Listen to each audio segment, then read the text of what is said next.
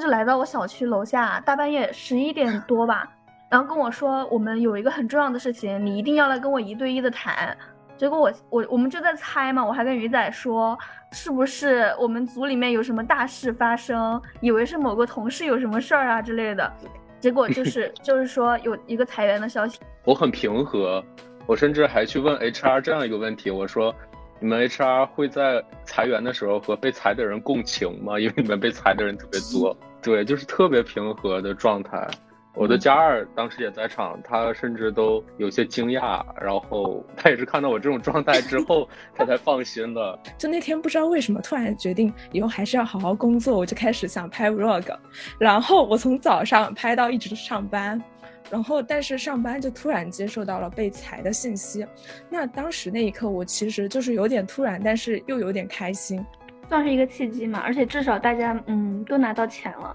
肯定比我年终奖多呀。是的，是的。欢迎来到今天的不学无术，我是已经在互联网工作三年的鱼仔。今天我邀请了几位年轻的伙伴，一起聊聊最近比较敏感的职业话题——裁员。大家可以做一下自我介绍。那我先来吧，我是小杨。参与这个话题是因为我应届生的时候被裁了，然后我到。第二份工作又被裁了，就介绍一下我的应届生的工作，也是上海的一家公一家公司，然后我就来到了上海的另一家公司，很快的就再次毕业，再次再再次毕业了。主要是今天想分享一下我的经历，然后跟大家聊一聊。那我来补充一下小杨这部分，就是，呃，小杨是我认识一位非常优秀的姐妹，就是她本科是很好的一个九八五，然后专业也非常的对口，去的第一家公司呢，然后在业界也很闻名，但是，但是业务就是，毕竟互联网嘛，现在真的是，哎，各种的坎坷，然后就遭遇了裁员。呃，后面我就是内推小杨来到了我的前司，结果呢，好像两个月 又被裁了，我当时都特别愧疚。不过感觉没事儿。哦，今年真的是三个月了，三个月是吧？嗯，那我们就是接下来瑞思白给大家介绍一下吧。呃哈喽，大家好，我是瑞思白，然后我是二二年的校招，拿到了一家上海互联网大厂的 offer。算上实习的时间，在这家公司工作了有八个月左右，呃，直到二二年的十二月中旬，没有任何征兆的突然就被裁员了，然后现在处于一个职业上的 gap 期，呃，每天都比较躺。好的，嗯，就是瑞思白的这种状态，我很羡慕。貌似一二月份一直在大理旅居，这个我们可以待会聊。那么 ZL 呢？呃哈喽大家好，我是 ZL，然后我是呃二零二二届的那个毕业生，然后也是在去年秋招的时候拿到了呃某上海互联网公司的这个 offer 和其他公司的 offer，但是当时为了自己的兴趣爱好，觉得这个呃岗位比较契合自己的一些兴趣，然后就放弃了其他的 offer，来到了这个公司，然后在这个公司实习加工作大概六个月的时间，然后也是。就是毫无征兆的，就是经历了裁员，对，然后现在的状态，整个人大概就是在躺和卷之间来回徘徊。哎，没有办法，刚被 HR 就是去聊这个时候，会不会有就第一感受是怎么样？会不会很突然？嗯，我在应届生的时候，第一次被聊的时候，哦，确实是非常突然，我就很，嗯，当时是觉得。是不是我做的不够好？是不是我们项目，嗯，有什么大的问题？我就开始反思自己，就是我的习惯就是很容易去反思自己。我觉得很多应届生可能也是这样，没有多少经验，然后第一次遇到这样的事情，反思自己之后，我就在网上去查，去看很多，发现很多人好像也是这样的。然后，嗯，然后我跟我的 leader，包括我的同事，我们因为我们裁员都是那种规模性的裁，他是说基本上同事全都被裁了。那我的感受就是觉得，嗯。好像反应过来之后，觉得也还行吧，就是拿到一个相对还可以的赔偿，只能说在自己继续找工作，继续走下去了。嗯，然后我后面不是社招嘛，社招之后又一次被裁了，这次的感受就是果然又来了，已经是老朋友了，就是就是已经这种感觉很熟悉。其实，在通知之前的前两天，我就感觉到了，就是看到 leader 的表情不对。那个表情就很像我之前那那个 leader。嗯，我记得那个之前你刚就是你第一份工作的时候，你跟我说什么凌晨都快十二点了吧，还是凌晨？然后 leader 突然来到楼下说有很重要的事情要告诉你，我们整个群的人都很担这个。就是我最开始不是 HR 通知的，是我的 leader 提前来跟我说，他就来到我小区楼下，大半夜十一点多吧。然后跟我说，我们有一个很重要的事情，你一定要来跟我一对一的谈。结果我我我们就在猜嘛，我还跟鱼仔说，是不是我们组里面有什么大事发生，以为是某个同事有什么事儿啊之类的。结果就 是就是说有一个裁员的消息，然后第二天 leader 必须要提交名单给 HR，所以 leader 他的决定是提前告诉我们，然后我们跟他交流，看自己有没有想留下来的意愿。所以。嗯，那天跟他聊了之后，我就是真的是应届生，就是我当时真的什么都不懂。我跟他聊的时候，我就一直哭，我就说，我就说，我觉得我工作很辛苦，做了很多事情，为什么嗯还是会有这样的结果？当时就觉得很很不理解。不过我觉得你那个 leader 还算好的，他就是及时的告诉你们，而且让你做好了心理准备。哦，那瑞思白说一下你当时接到通知的第一反应吧。我我没有觉得特别的突然，甚至还有一丝窃喜。我也是，我也是，举手举手，我跟他一样的。没有突然的原因是，呃，我们部门在整个公司这一波的裁员潮里面，算是不不是最先动手的几个部门。然后实际上从其他团队传来了一些风声，然后甚至跟我呃同届入职的同部门的另一个小伙伴，然后。他还在微信上跟我说，他这轮有可能无了啊。然后，嗯，实际上我对裁员这件事情是有一定的预期的。然后，当但 HR 找我聊的时候，我还是会有一点点惊讶吧。就是，呃，就是我没有真的想到会是我。我虽然有一点预期，但是没有真的想到会是我。然后，我的老板之前也没有，哎，跟我打任何的招呼。对，呃，甚至我还去。呃，委婉的问了他一下，我说那个，呃，就是在企微上问了他一下，说，哎，这一轮裁员会对我们部门有影响吗？会对我们组有影响吗？然后他给我的答复是，哎，这轮裁员确实影响会很大的，但他没有明确说是谁，没有明确就说是我。呃，后来再去追，再去那个回溯他在跟我聊的时候，实际上。呃，就是 HR 找我聊的那一刻，他都不到，他都不确定是我被会被裁掉的。嗯，这个这个，我觉得你可能就是有点 有点天真了，因为前司的领导他们都特别会演，其实那种名单都是你的加一交的。然后，但是他不会，对他不会告诉你，他会让你觉得就是他是一直在帮你的，然后甚至到了当天谈的时候还说自己不知道，但他其实已经知道很久了。嗯，哎，怎么说呢？就是我和我的加一还有我的加二都分别的，就是单独的去吃，就是就是裁员之后单独的去吃饭聊天，然后。他们两个 算是证词吧，证词口供是一致的，所以我觉得他们两个哎，好像没有必要，就是一定要骗我这种。嗯，但但是为什么会窃喜呢？就是我我觉得我之前的工作实在是太不开心了，呃，无论是个人成长，还是职场氛围，还是每天能做的事情，都让我特别特别的不开心，所以。他把我裁掉，然后我也没有，我也没有，就是说和 HR 和 HR 就是抗争争辩，然后甚至是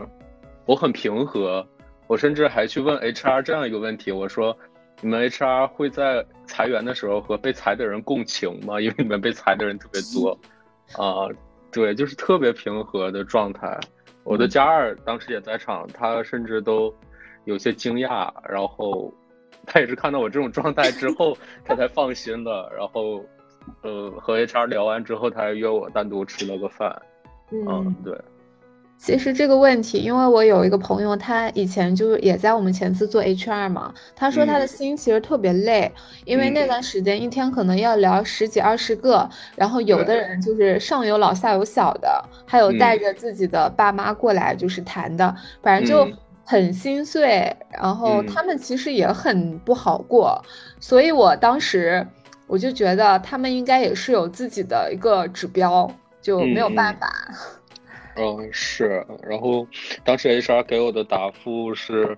他说有的人因为做这种事情做的实在太多了，所以他已经有些麻木了，所以就只把这个事情当做一个工作。但是有的人还是会，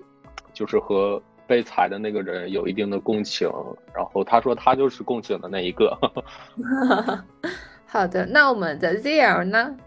哦，其实我跟瑞斯白的那个呃心情变化差不多，就是在呃没有接收到实际的信息之前，我其实是也有就是对这件事情我是有一定预期的，就是我知道，呃可能会裁员，以及说可能是我。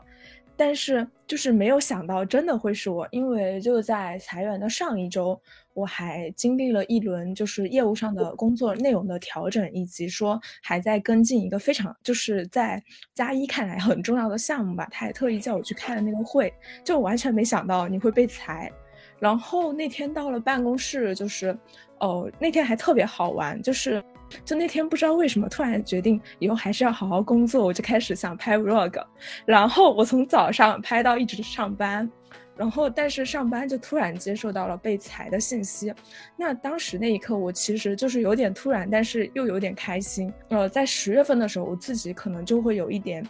干不下去的这种状态吧，然后所以被裁呃裁员的那个时候，我自己是。就是还是有一点开心的，就觉得终终于就是可以不用在这里继续干下去了，对。但是过了两天还是略微有一点难受的，因为毕竟嗯在这边认识了嗯关系不错的朋友各种吧，然后又觉得呃被裁员了，就是完全不是因为找工作这件事情的难受。对，不过以后也会认识到新的朋友。嗯那我们来说一说，就是当时可能一两个月之前，领导的态度和自己的工作内容上有变化吗？呃，现在去复盘的话，会有一点就是自己觉得可能是迹象的一些现象吗？就是其实我在应届的前前司被裁之前，一个非常重要的迹象就是我们换了一个大领导，就是项目整个项目组换了一个大领导，然后这个大领导他的方向和我们的方向是。嗯，反正他的思路不一样，所以他会选择说放弃掉我们这个团队，来做一个来把他自己的人扶持上来。所以，嗯，在当时我在我还在做一些事情的时候，然后我的当时的那个 leader 他就跟我说：“你最好先不要做了，你就等着他们开完会之后再通知你看一下要不要继续做。”然后后续我跟他聊嘛。我跟我那个 leader 聊，他就说是因为他的三年合同已经到期了，但是一直没有人跟他说要续签的事情。嗯，我的感受就是在当时我是没有发现任何迹象的。呃，HR 给我发企微的时候，我甚至还在开会，呃，在跟进一个，诶，我的加一看起来，甚至 VP 看起来都很重要的一个东西。呃，在和我们的研发的 battle 这里面，突然之间，HR 就给我发消息说，同学有有时间吗？然后，呃，去某某会议室聊一下。然后我当时就把这个消息，哎，发给了我的加一。然后我的加一实际上他也，他他真的是比较震惊的一个状态。他，呃，他说什么时候在哪儿？然后你先别去，那个咱们两个先找个会议室碰一下。我开完会回来之后，我也没有先去找 HR，我是先和他去简单聊了一下，然后聊的过程中啊，不知道这个能不能说，他甚至都哭了。啊，对他，他觉得就是对我，我，我一个人来到上海这边，然后他觉得哎，我好像不太容易，然后，然后刚毕业就碰到这种事情，他他也没有能保住我，所以 他很难受。然后对，然后还跟我讲一些什么。就是他，他也没经历过裁员，然后他说那个，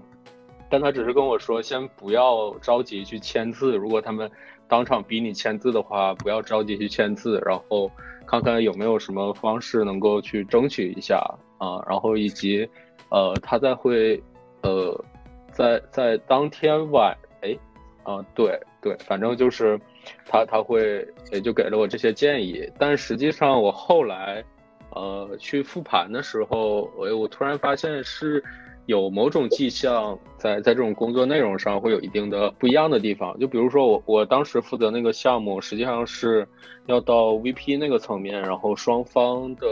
VP 去拍板决策的，所以这个要汇报的材料和内容实际上是非常重要的。但是他竟然一连两天三天都没有过问我在这里面的进度是怎样的，然后甚至我在被裁的前一天去和他对这里的方案，然后。他的那个反应也是，哎，过来了，那我赶紧给你好好讲一讲，就好像是知道我要走，然后想要再多教给我点东西的那种感觉。其实我入职这边以来，我就能明显感觉到，哦，我自己所在的组的这个业务力不从心。就是怎么说呢？就我们整个组感觉都是嗯非常努力的想要去把这个业务做好吧，但是能够明显的感觉到，就是不管我们再怎么做，就是我们的业务增长就是很慢，就整体上来说吧。所以基本上呃就是最后走的时候，我们整个组也走了，就基本上都走了吧。就四个人留了一个，然后那个人可能是呃老板会非常喜欢他的一个呃工作风格。然后我自己的话，呃，就是之前有一有过一次呃工作内容上的调整，就是把我从一个比较重要的位置，呃逐渐的边缘化。我不知道这是不是啊？就是相对来说，呃工作内容就没有那么的重要，然后也会轻松一点。我我当时还以为是。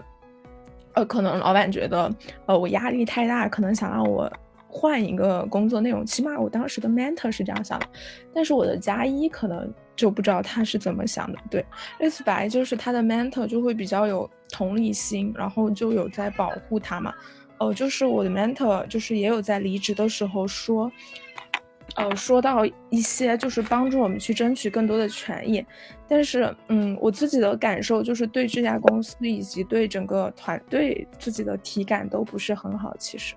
那瑞思白就是通过换一个环境，比如说从上海去到大理，然后来完成心理上的一个调整。就像我当时那那段时间也在看去有风的地方嘛。然后女主她也是，就是从那个北京到了大理，之前可能有点像一个那种表征，就是一直在走，嗯，不停的就是有一点内耗嘛。那可能说换了一个更加舒适的环境，对于自己来说是一种输入，然后能够整个的让自己的心情焕然一新。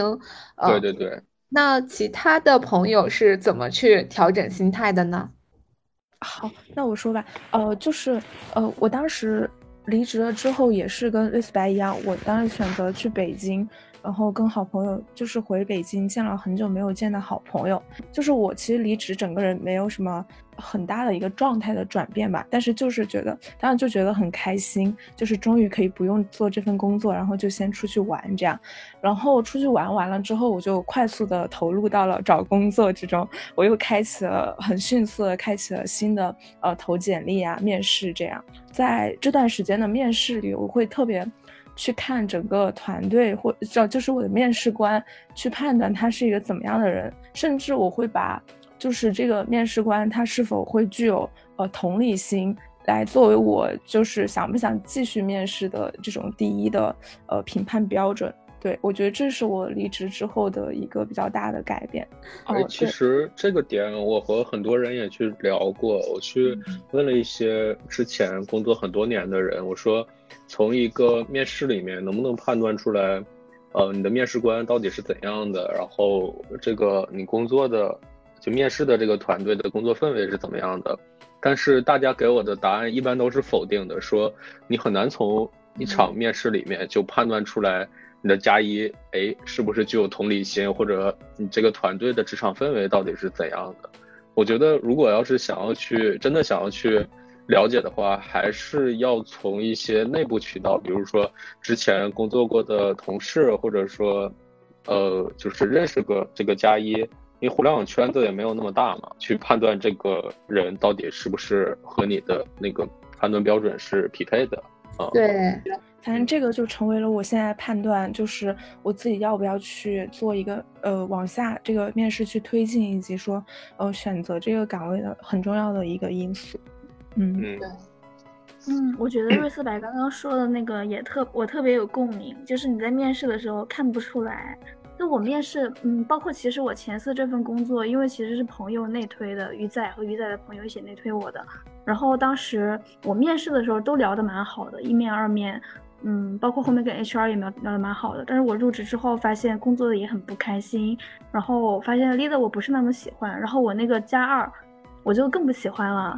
我就觉得当时工作反正也不开心，然后我就想，我就开始回顾我之前的面试，好像没有什么问题，看不出任何问题，他们也没告诉我面试的时候，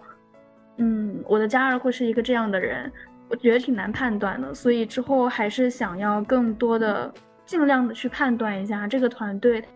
他是不是可靠，这个领导是不是跟我投缘，比较有缘分。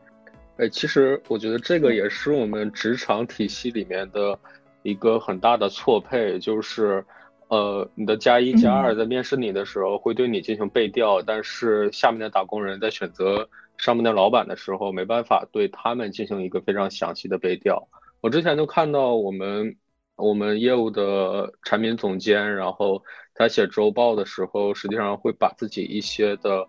呃，面试就是面就是面别人的一些经历，然后写在他的周报里面。实际上就总能发现他，呃，聊到第几轮的时候，然后会有 HR 去介入进行，或者外面的猎头公司介入去进行候选人的背调，然后在背调的时候就发现了很多问题。所以，那个候选人的面试就就终止了。但是，像我们这种比较初阶的打工人，在选择老板的时候，实际上我觉得是非常难的。没有一个，我们既没有那种价钱，也没有一种就是就是没办法去找猎头公司去帮我们做背调，然后也没有哎非常雄厚的一些人脉能够足够支撑我们对老板的背调，所以我们。这个是一个职场，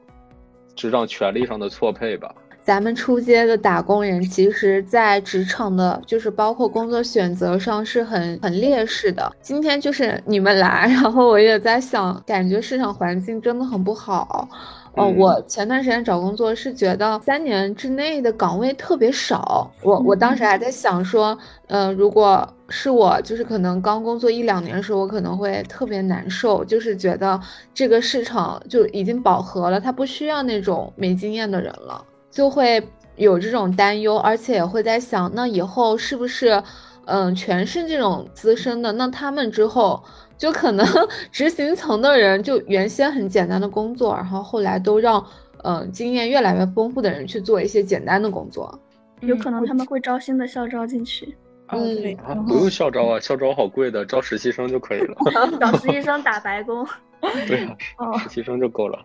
我我最近也是看到，就是我我自己有投一些，呃，就是其实最近有在集中的去做投一简历嘛。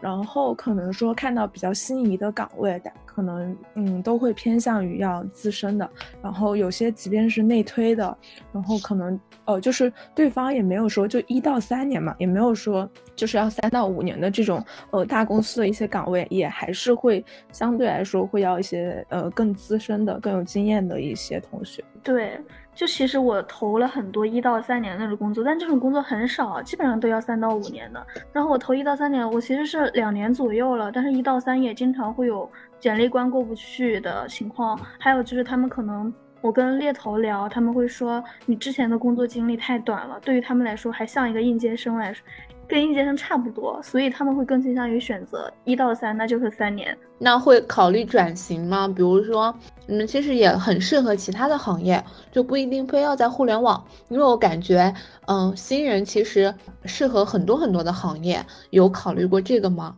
这个我感觉我可以发言，就是我最近在面一个汽车厂。是我老家的一个汽车厂，它是一个比较传统的国企汽车厂，然后它是主要做智能驾驶方向。虽然我完全不懂，但是我已经一面完，在等二面了。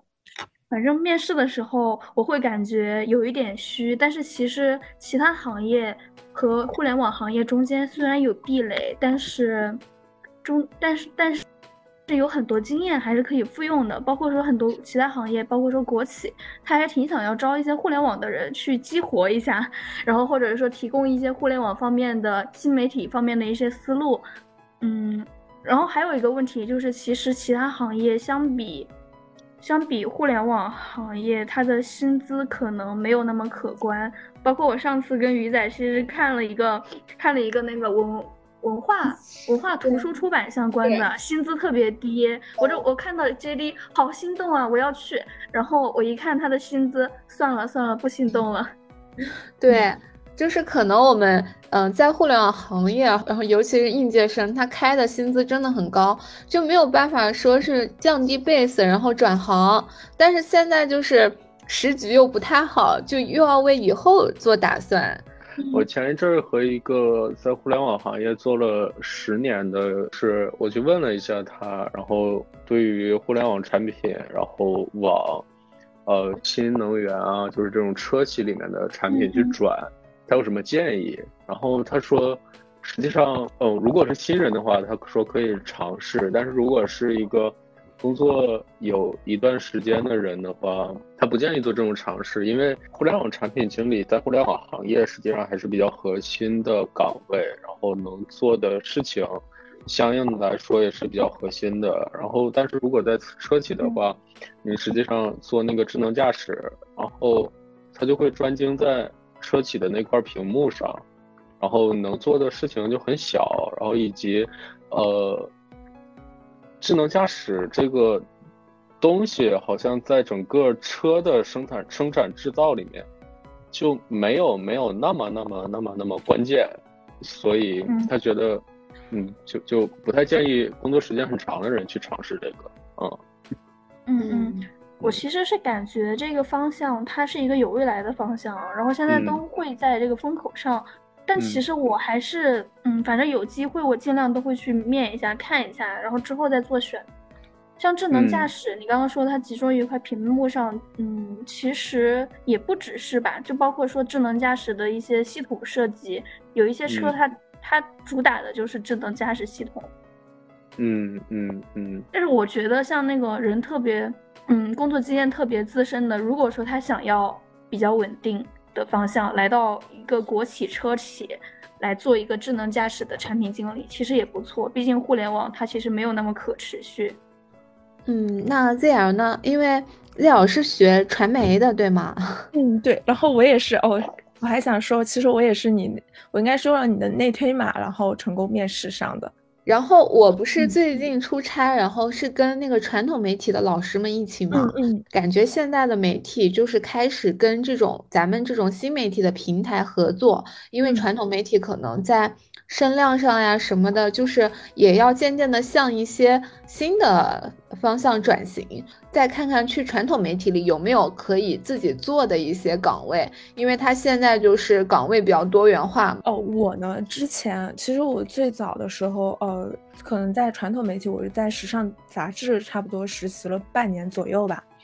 然后就是，呃，我现在的一个阶段，可能我自己，呃，三到五年还是想在互联网公司。然后，因为我自己有比较，就是我之前可能都是偏向内容型的，呃，内容型产品或者社区的这样产品的一个运营。那其实我自己有比较感兴趣的一些，呃，很垂直的行业。就是时尚下面的，就是整体的服饰箱包这一块，就我自己就是非常感兴趣，也是想之后就是深耕的嘛。我没有选择去呃传统媒体，是因为我自己感觉我自己就是不太喜欢，呃体制内的这种呃工作氛围，以及我自己感觉我不是很喜欢在一个地方待很久。然后，但是我身边的人，像你刚刚说的，去呃新华社、人民日报，以及说新京报这种中国新闻社，还有各大央企的这种呃呃新媒体的岗位，就我身边很多同学都也选择了去这些地方，但我感觉可能跟我自己就不是很契合，就是我自己从呃本科阶段的实习到研究生阶段的实习，就都没有选择去过这些地方。可能就不是很喜欢嘛，潜意识里就不是很喜欢。嗯，那就是作为这种嗯毕业过来人，对于是应届生，还有就是即将毕业的呃学弟学妹们，有没有什么建议？或者是因为这也是我们没有办法要避免的。如果他们以后也会遇到这种情况，就是大家有什么想对他们说的吗？该吃吃，该喝喝，哪家钱多去哪家就好了。不要不要看自己什么兴趣这些东西。其实我的想法也有点类似。还有就是互联网，它现在就不是很建议应届生过来。嗯，还有就是他在嗯，还有就是如果说应届生在。不同的 offer 里面做选择，确实选择哪家钱多的会更好一点，因为钱多可能以后的 base 会更高一些。如果要跳槽或者换行业，至少钱在手了。哎，我跟呃我跟小杨的想法好像不太一样，就我自己的感受就不会，如果是我在跟去年做个选择，我一定不会优先选 base 高的，我一定会选择相对来说就是大家眼中的，就是因为在我。不了解，呃，整体的一个就是具体的工作环境的情况之下，我不会选择倍速最高的，我会选就是相对来说风评最好的，因为我自己觉得就是这半年就是也没有说培养什么职场上的好习惯，或者说，当然自己也有原因了，但是我自己就是没有感受到。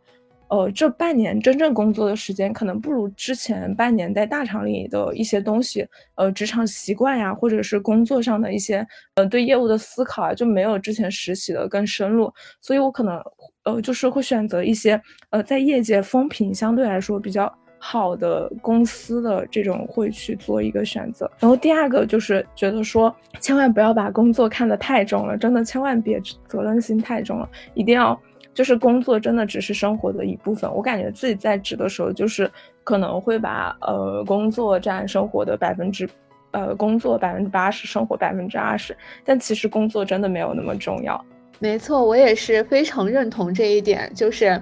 工作 只是生活的一部分，就不要本末倒置。对对对，真的，因为我就是找工作的时候也拿到了就是比较卷的厂的 offer 嘛，可能也没有必要就是。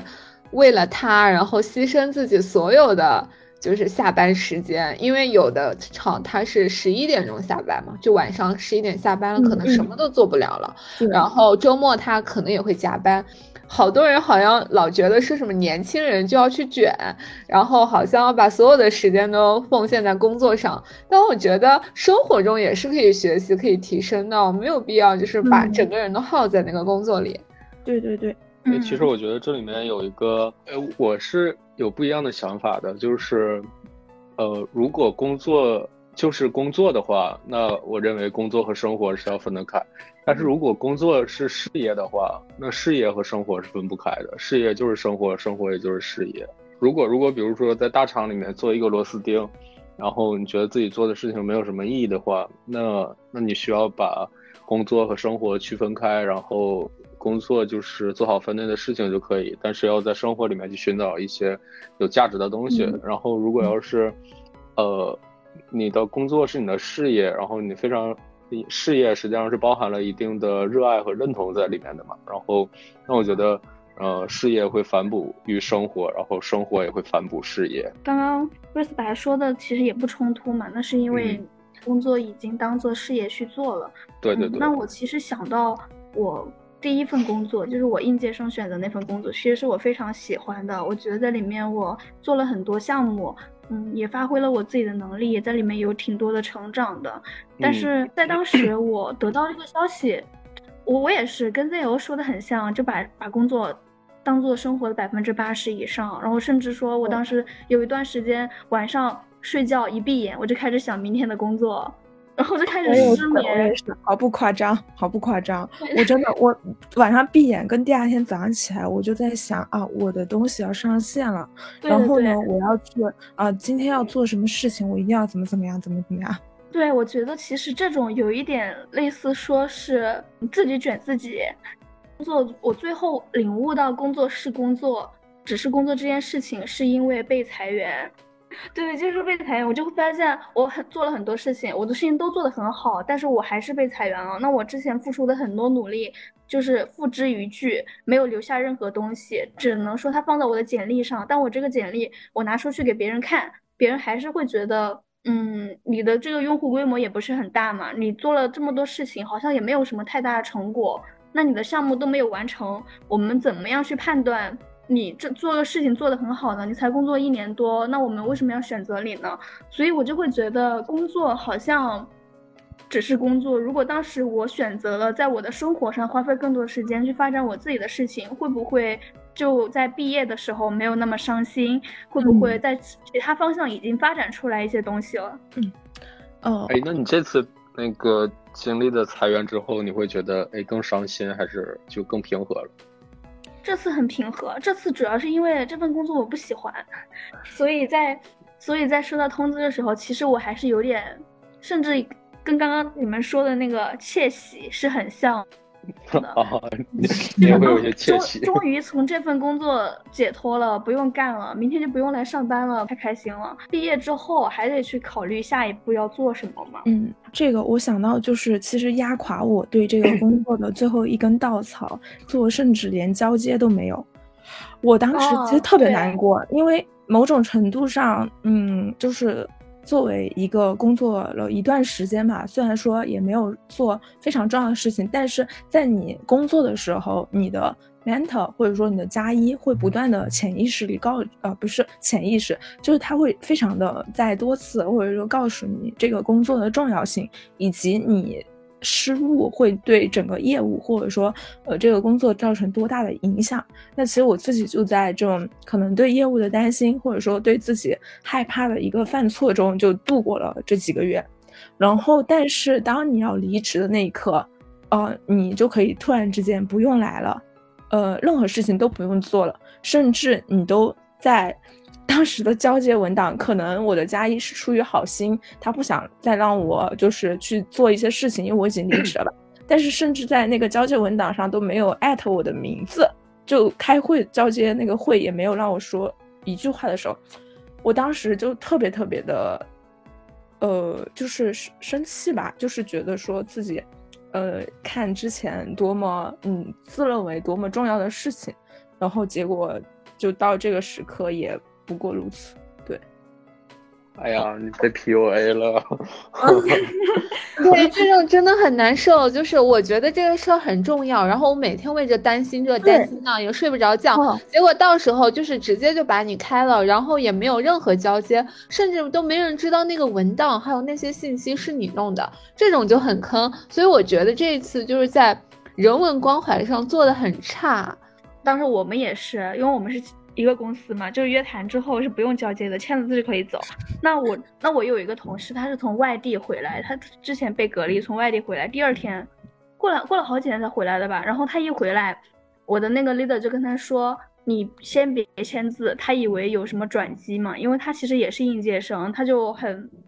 就很想再留下来继续做更多的事情。结果 leader 跟他说：“你先交接一下，把这个工作嗯做完了之后再去签字，因为。”签了字之后，很快企微账号就会没了。对我，我也是这样。我是周五被约谈的，然后周日晚上之前，就是四十八小时之内嘛，他们说就让就要就要签字。呃，然后我还和他，我还和 HR 说，我说，哎，我工作还有一些事情要交接呢，这怎么办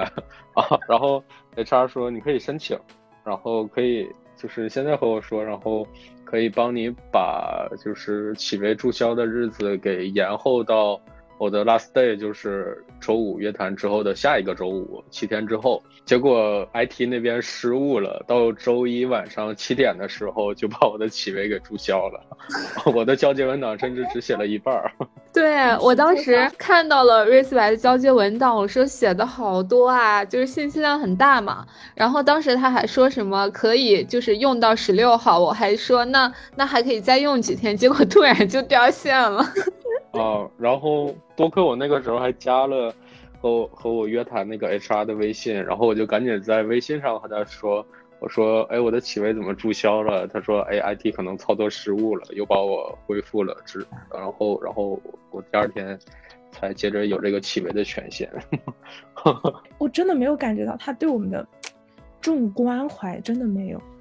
哎，那我帮鱼仔问一个问题，就是就是我我们这种遭受了恶意裁员的时候，我们有什么应对的措施吗？这个我们之后会剪一期，因为应届生可能就因为时间短嘛，就直接就那个了。三四月会聊一期很劲爆的。我感觉大家以后都会变得更加成熟，然后对待这些问题再回来看的时候也会云淡风轻，因为这可能是呃职业生涯中的第一个坎。但是工作时间久了，比如说五年、十年过后再回来看，觉得其实也不过如此。因为我发现离开前司的人后面都会越来越好，而且。就大家的生活状态啊，还有事业都会越来越好。认识了那些，就无论是去年六月份走的，还是十二月份走的，他们往后感觉生活都变得越来越好，就精神面貌更好了。我也觉得，我我自从离职了之后，就是痘痘都不长了，已经。对，我我上次在广州就是见了那个六月份离职的，他跟我说他来上海两年，就是在前司工作两年。就也一直没有谈恋爱，然后整个人也萎靡不振的。但是他去广州工作后，就感觉桃花运都好了，就整个人我是肉眼可见的觉得他变得更加精神了。所以，嗯，我接触的人都是他们离开前司过后，感觉整个人都会更好，所以也算是一种解脱吧。只不过你们解脱的比较早。嗯，塞翁失马焉知非福嘛。算是一个契机嘛，而且至少大家嗯都拿到钱了，肯定比我年终奖多呀。是的，是的。而且我我其实，在之前跟我的 leader 聊这个事情的时候，他就会跟我说：“你现在还年轻，你第一次经历到这种事情，你之后会就会觉得，嗯，遇再遇到这种事情就不是什么问题了。”嗯，然后不到半年，我确实又经历了，确实也觉得不是什么事情了。他就跟我说：“如果是他上有老下有小。”然后又要承担一个家庭的负担，那如果是他经历了这种事情，他的打击会更大。所以，我们也不算什么特别坏的事情。对，我觉得还有一个点是因为我们现在都没有什么包袱，就是呃没有太大的压力，还能够让我们去更好的做下一份的选择吧。对，对。所以说，其实也还好，就这样想一想，嗯，大家就当是一段时间的休息。嗯，我就是有一部日剧也可以推荐给大家，就是那个《悠长假期》，然后他就是说 “Don't worry, be happy”，因为感觉那一段时间可能是个低谷期，但是后面会好起来的。